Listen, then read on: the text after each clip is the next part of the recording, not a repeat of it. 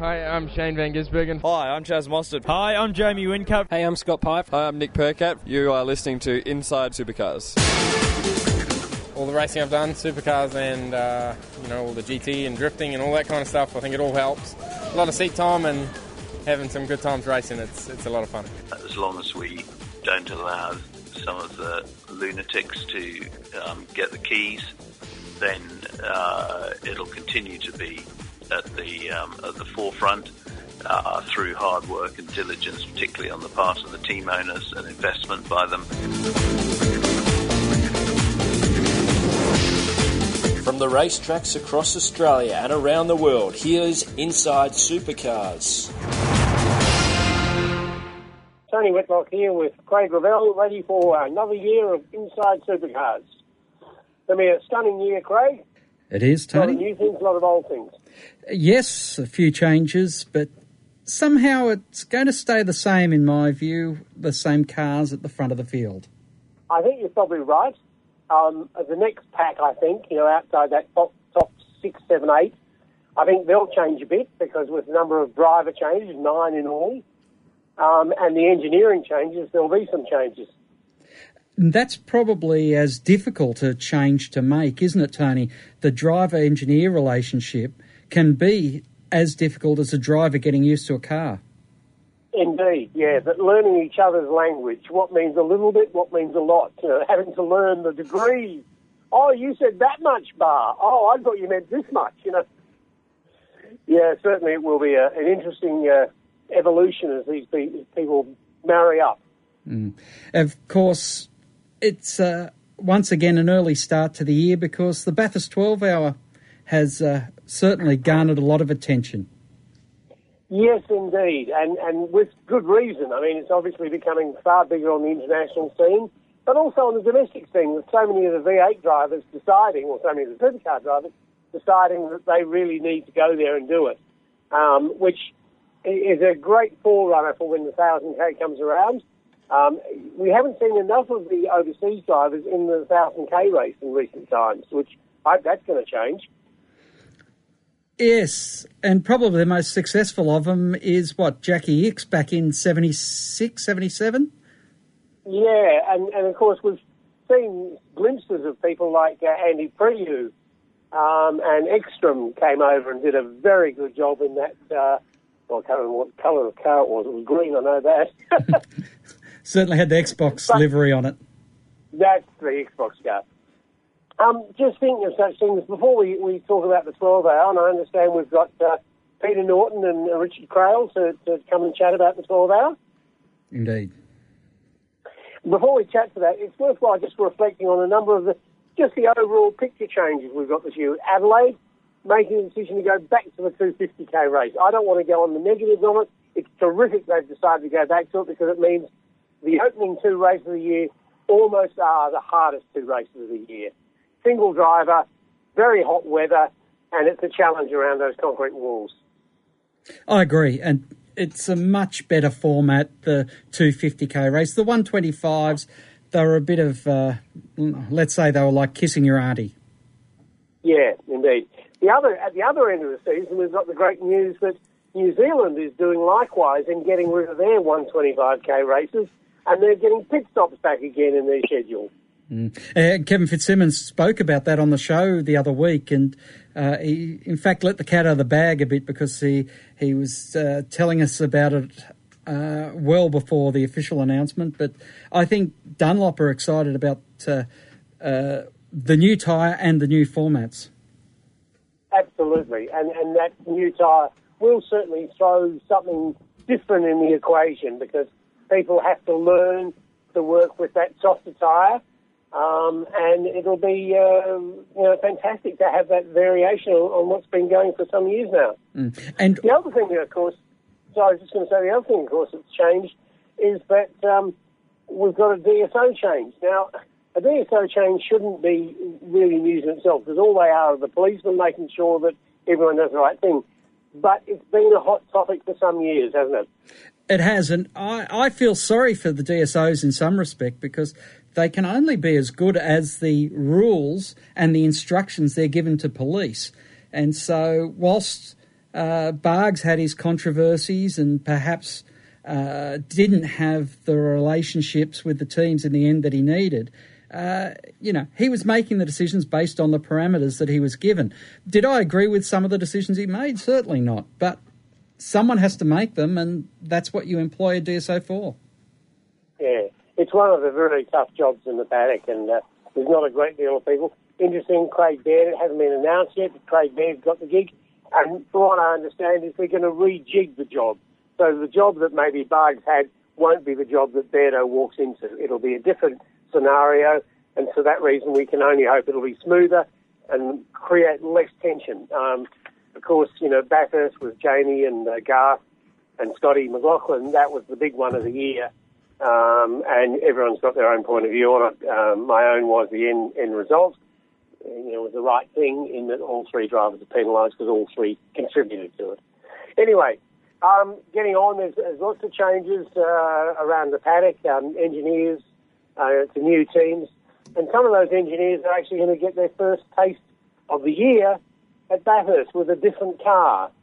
Um, some of them will be the same drivers, um, such as, for instance, uh, Jeff Slater is um, now a different car with a Mercedes, but he's saying hello to Shane Van Gisbergen in a Mercedes at, out of Scotty Taylor workshop.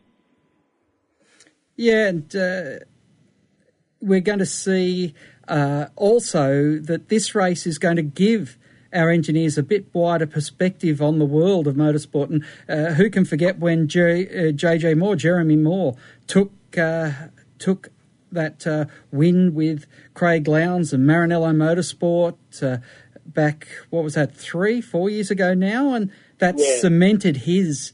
Uh, that cemented his desire to go overseas, and, and since then he's gone from strength to strength he's, he's as good an export as Daniel Ricciardo has been, having won a World Endurance Championship in uh, 15 and then in 16 he won Le Mans. So, yeah, certainly Jeremy Moore, and which should give great hope to the engineers who are out there working teams and working their way through the development series or Formula Ford or wherever it is, that there is that chance to get a go overseas. I mean, Jeremy walked straight into a job at Porsche on their World Endurance Championship team and has obviously repaid every bit of uh, faith put in him.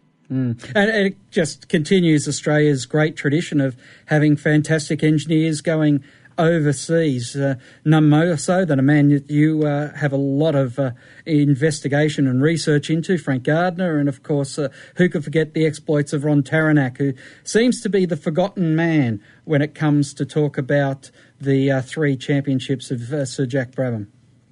Yeah, indeed. In fact, it was sad um, to see that uh, Ron wasn't uh, mem- uh, noted in last year's awards, the uh, uh, Hall of Fame that CAMS instigated with 33 drivers, I think it was, including your uncle, is it? Grandfather. Grandfather, I'm sorry. Grandfather.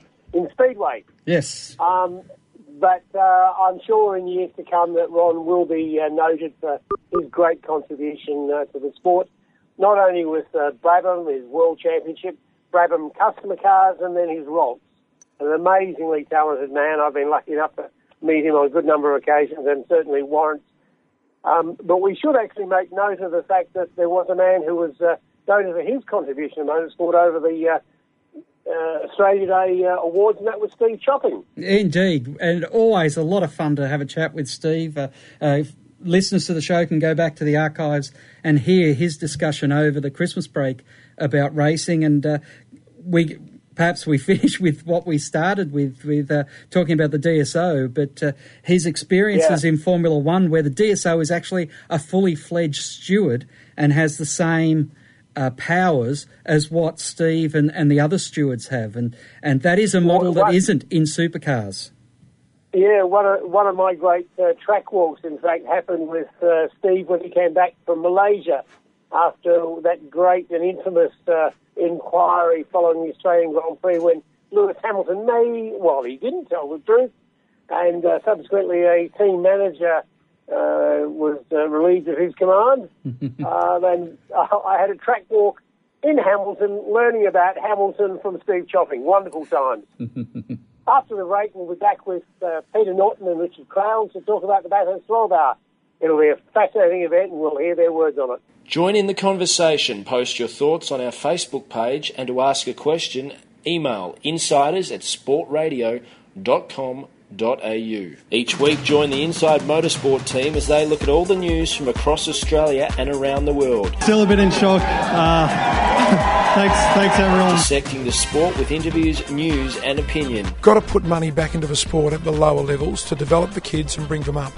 You can't rely upon good luck for Daniel Ricciardo's old man to have found a few mates to tip some money in and send him overseas.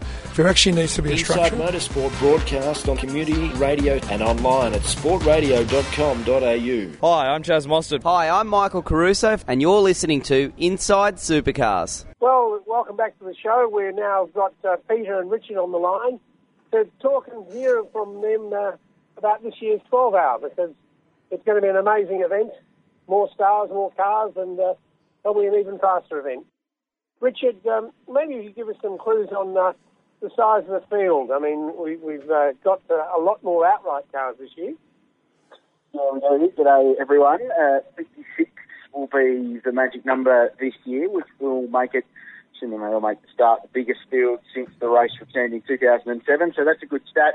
Um, but a, a terrific field, and, and 35 outright GT3 cars is also the biggest we've seen from the outright component. So the bumper grid, 14 different manufacturers, uh, 10 of those in the outright class as well. So from an outright perspective, it's certainly the most competitive grid we've ever seen in this race. And and I, it's probably a bold statement, and feel free to disagree with me, but I reckon it's probably the broadest group of top level racing talent that's been assembled at this place.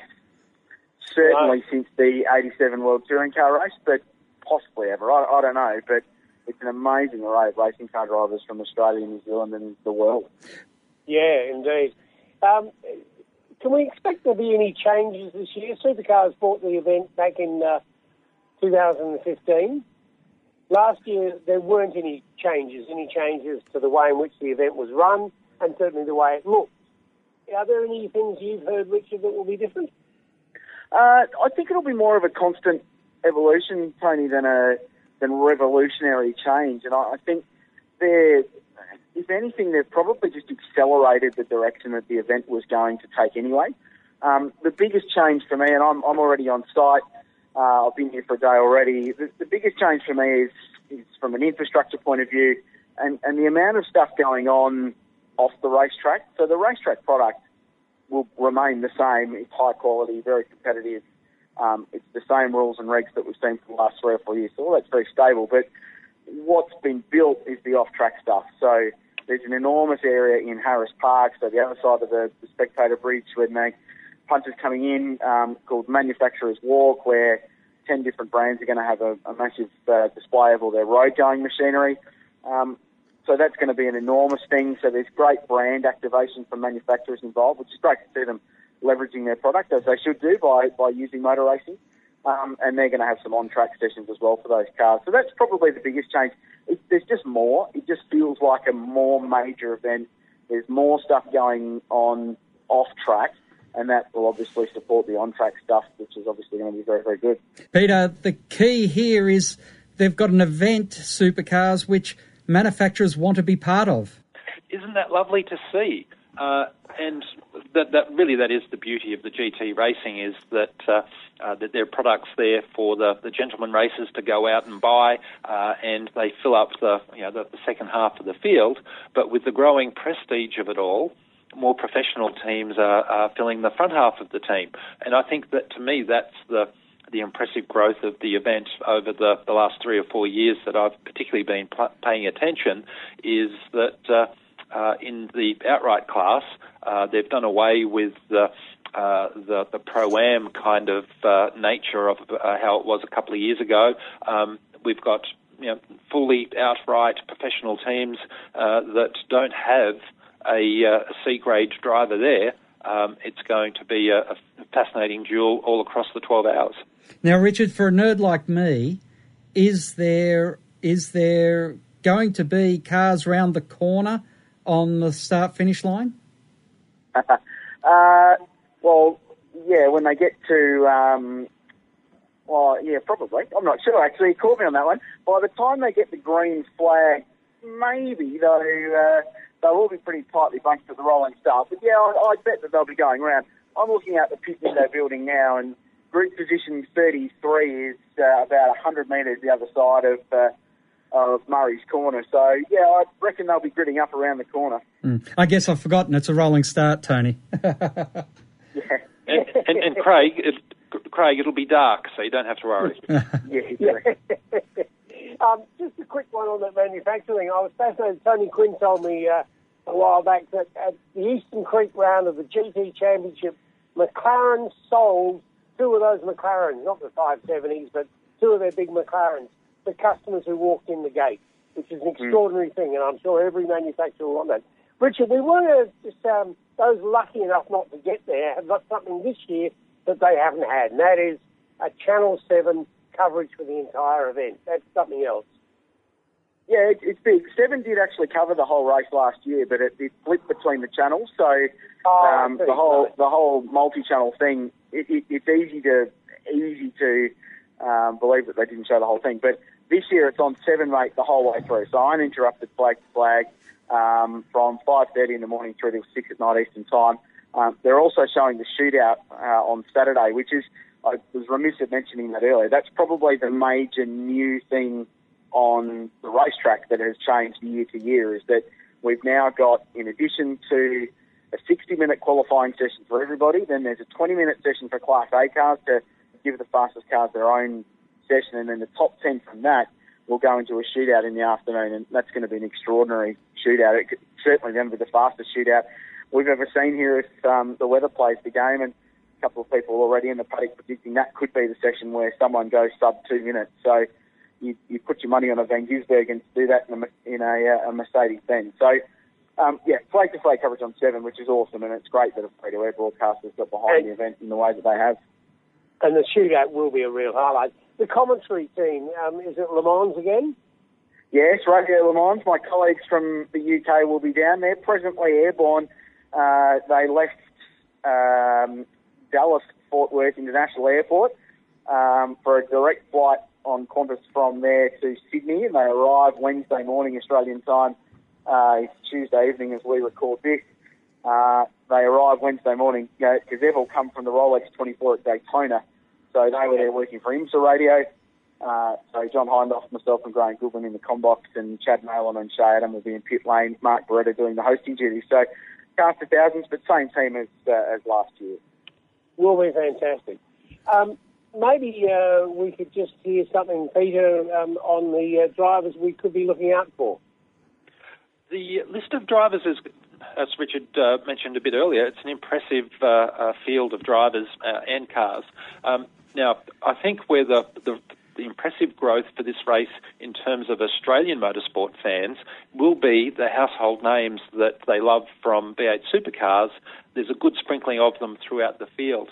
I did a, a rough count uh, of the either the current V8 supercar drivers uh, or current uh, supercar co-drivers or even names that have driven uh, in V8 supercars in, in the last couple of years. Uh, and I quickly got to 23. Uh, 23 right. drivers.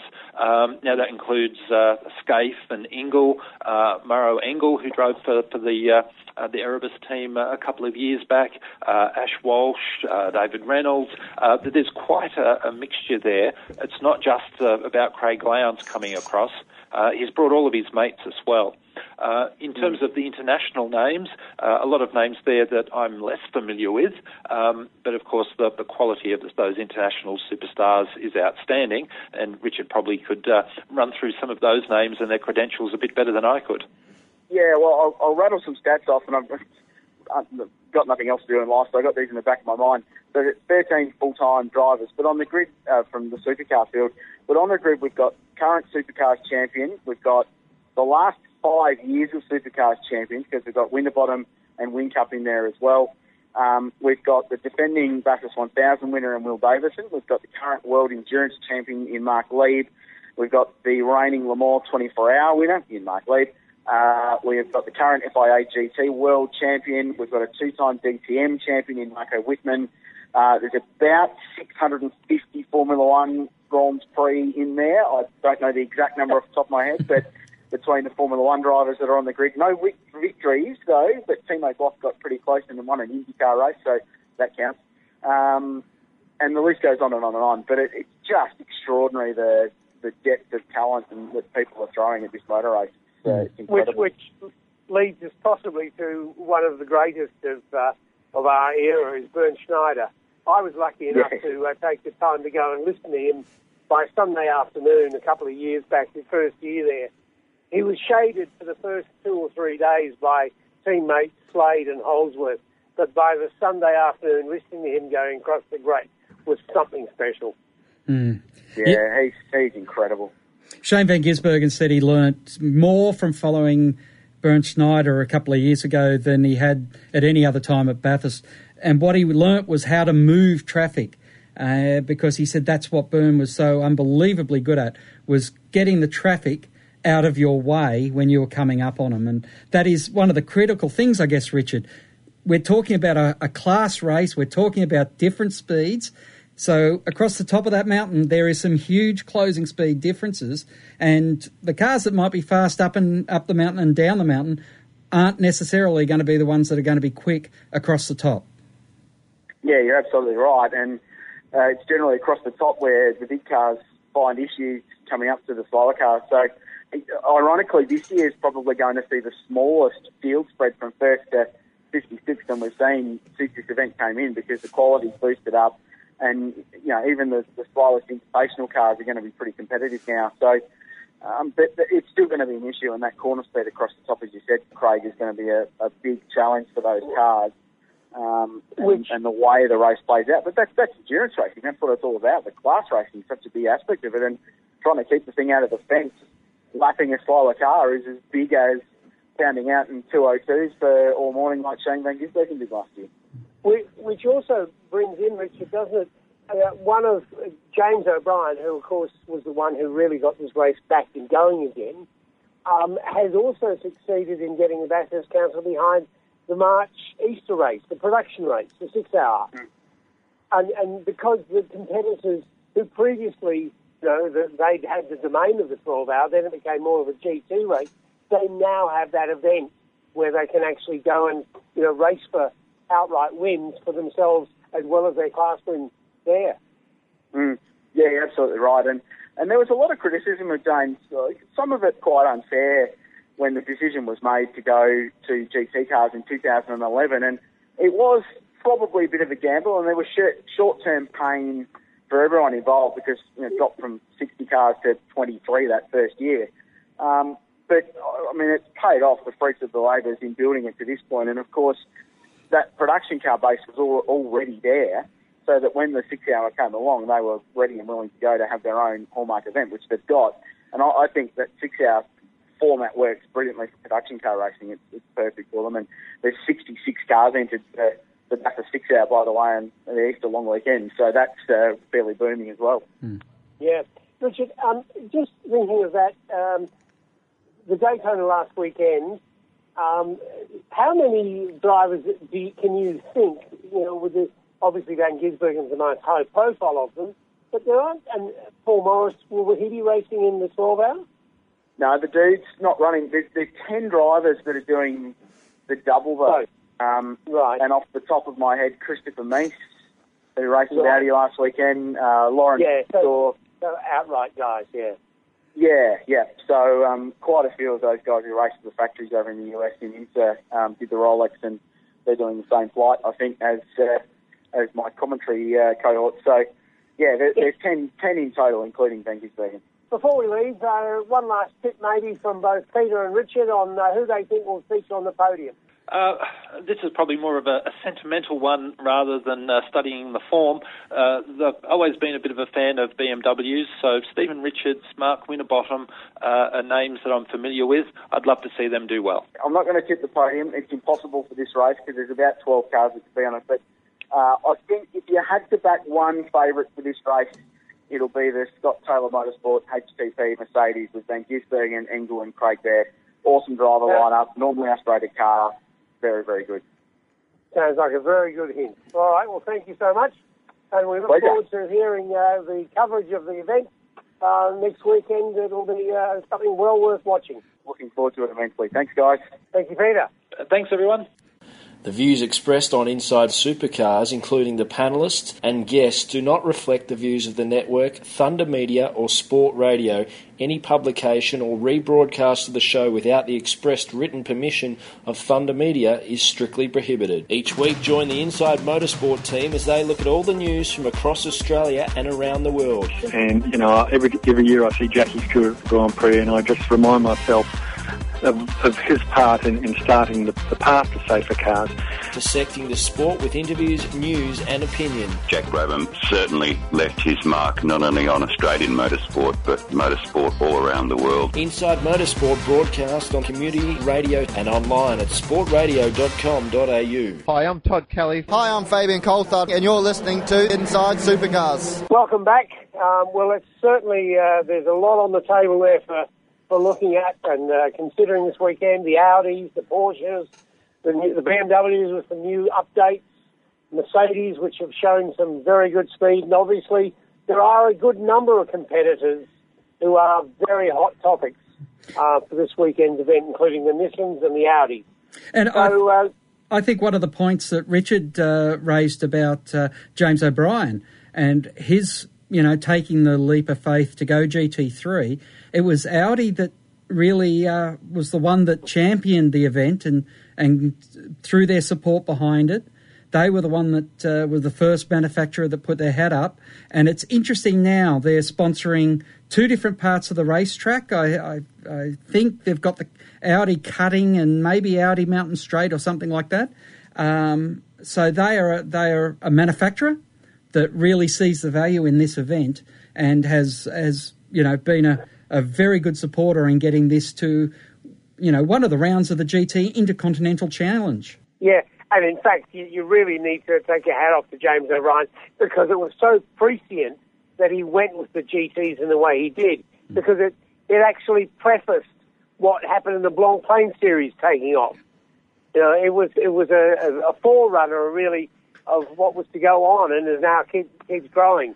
I mean, LMP prototypes are not right for Australia. They're not right for a Bathurst track. There are too many undulations there for those sort of cars to cope with. But GT3 and the way in which it is is absolutely perfect. They're robust cars that can cope with the uh, 12 hour distance and the track, and it, it means that blokes such as Bernd Schneider want to come and race there. Mm. And, and one of the ongoing debates, Tony, uh, you see it everywhere. Should supercars be GT3? And and you've had people throw their you know their hats into the ring, and uh, even Roland Dane said not GT3 but GT4 would be more appropriate if you were going to go that way. Um, but it highlights the fact that what we've got is this one signature banner race and then a championship that can support itself, that does have enough of the pro am contingent that it's self fulfilling and self funding, eh, or that it's able to sustain itself long term. To try and have a supercar series that's a GT series, it would, whilst the cost of the cars are a bit more, and the running costs, because you can buy so many parts from so many different places, would be a bit cheaper but I think it'd be a harder sell. And I, I think that's why the, the, supercars have done the thing. They've bought the GT3 uh, prestige race, and that, in some respects, holds holds off the battle of saying Australia should have a a high profile GT championship. Because let's remember, this was the supercar series was originally the touring car championship, and GT's a long way away from touring car. Yeah. And, and, of course, the other thing is the calendar, the, the way in which we have this race that kicks off, you know, the Australian racing year. I mean, okay, we have some sprint cars and there's the motorbikes and things like that, but really the calendar really kicks off with the uh, 33, 4, 5, um, 12 hour race at Bathurst. That is the start of our year, it's a fantastic way to start the year. Hmm. Yes, indeed, it is. It is a great event, and if people haven't gone to it, they need to put it on their bucket list. That's that's the one oh, thing indeed. that if they haven't drawn that from our discussion, then they've really learnt nothing. Yeah, well, so long as they've got a TV remote, they can turn that on and whet their appetites for uh, 2018.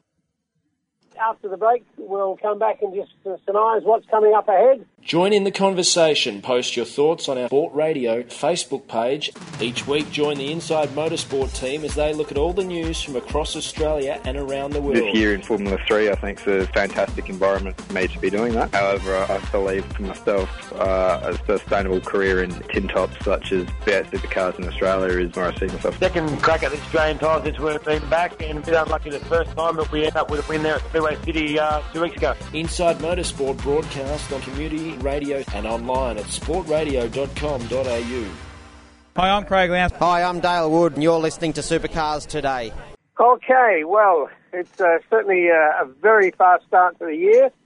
Uh, next week will be uh, terrific. We'll be able to look back and see what happened in the 12 hour, and then look forward to see what's uh, coming up with a couple of uh, supercar drivers to tell us about their thoughts leading into, first of all, the test in Sydney at Sydney Motorsport Park in February, and then the uh, event that starts our year in full uh, chorus at the Adelaide Clipsal 500.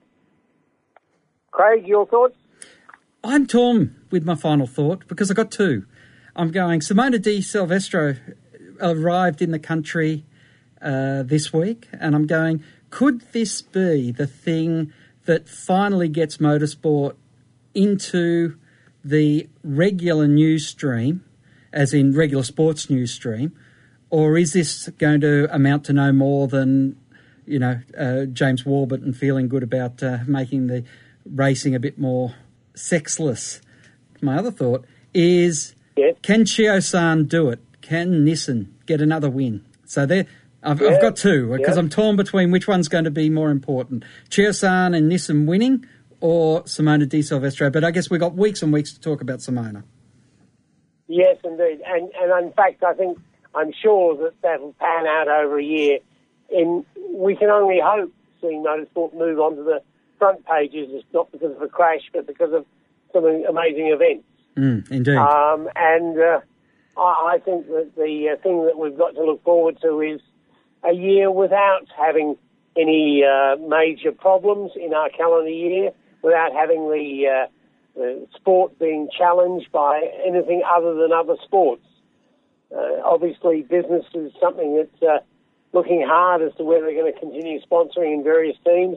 Let's just hope that this is a year that consolidates motorsport as one of the uh, real great coverage sports uh, for sponsors. All right, Craig, thank you for another wonderful show this week. Cheers, We Tony. look forward to reviewing the 12 hour. Good night and thank you all. Inside Supercars is produced by Thunder Media.